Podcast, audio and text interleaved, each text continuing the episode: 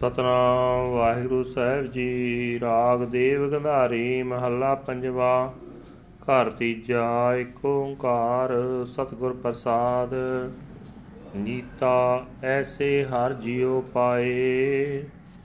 ਛੋੜ ਨਾ ਜਾਏ ਸਦ ਹੀ ਸੰਗੇ ਆਂਦਿਨ ਗੁਰ ਮਿਲ ਗਾਏ। ਮੀਤਾ ਐਸੇ ਹਰ ਜਿਉ ਪਾਏ।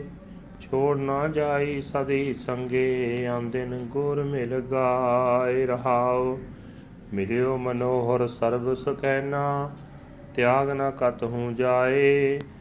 ਅਨਕ ਅਨਕ ਭਾਤ ਬਹੁ ਪੇਖੇ, ਪ੍ਰਿਯ ਰੋਮ ਨ ਸੰਸਰ ਲਾਏ। ਮੰਦਰ ਭਾਗ ਸੋਭ ਦੁਆਰੈ, ਅਨਹਤ ਰੋਣ ਚੁਣ ਲਾਏ।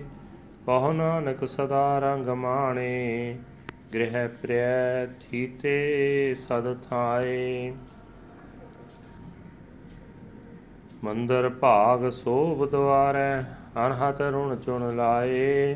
ਕਹੋ ਨਾਨਕ ਸਦਾ ਰੰਗ ਮਾਣੇ, ਗ੍ਰਹਿ ਪ੍ਰਿਯ ਥੀਤੇ ਸਦ ਥਾਏ। ਵਾਹਿਗੁਰੂ ਜੀ ਕਾ ਖਾਲਸਾ, ਵਾਹਿਗੁਰੂ ਜੀ ਕੀ ਫਤਿਹ। ਇਹ ਨਾਜ ਦੇ ਪਵਿੱਤਰ ਹੁਕਮਨਾਮੇ ਜੋ ਸ੍ਰੀ ਦਰਬਾਰ ਸਾਹਿਬ ਅੰਮ੍ਰਿਤਸਰ ਤੋਂ ਆਏ ਹਨ। ਸਾਹਿਬ ਸ੍ਰੀ ਗੁਰੂ ਅਰਜਨ ਦੇਵ ਜੀ ਪੰਜਵੇਂ ਪਾਤਸ਼ਾਹ ਜੀ ਦੇ ਰਾਗ ਦੇਵ ਗੰਧਾਰੀ ਦੇ ਵਿੱਚ ਉਚਾਰਨ ਕੀਤੇ ਹੋਏ ਹਨ।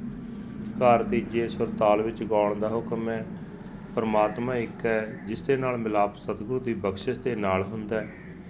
ਗੁਰੂ ਸਾਹਿਬ ਜੀ ਫਰਮਾਨ ਕਰ ਰਹੇ ਨੇ,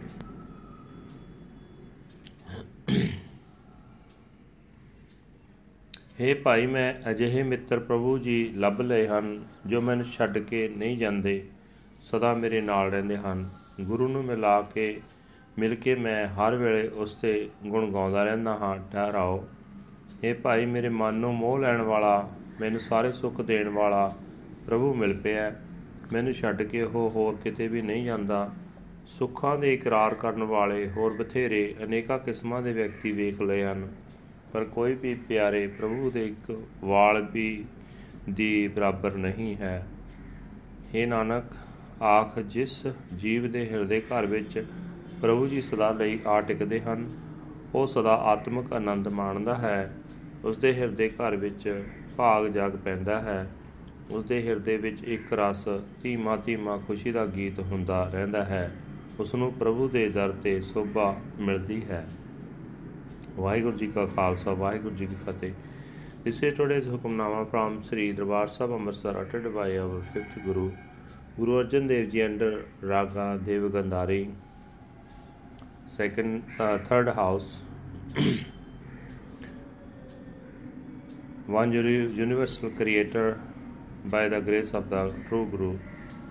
Guru Sahib Ji say that, O brother, I have found such a friend, Lord, who does not leave me, abides with me forever. Meeting the Guru, I keep on singing his praises at all times. O brother, the one who captivates my mind, I have found the Lord, the giver of all comforts. He leaves me nowhere else. Cannot equal even one hair of the Lord.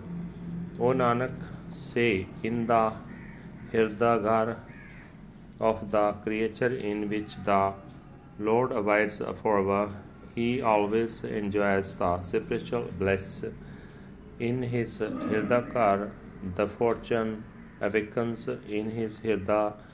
There is a song of slow and slow joy. He gets glory at the Lord's door. Vaiguru ka Khalsa, Vaiguru ki Fateh.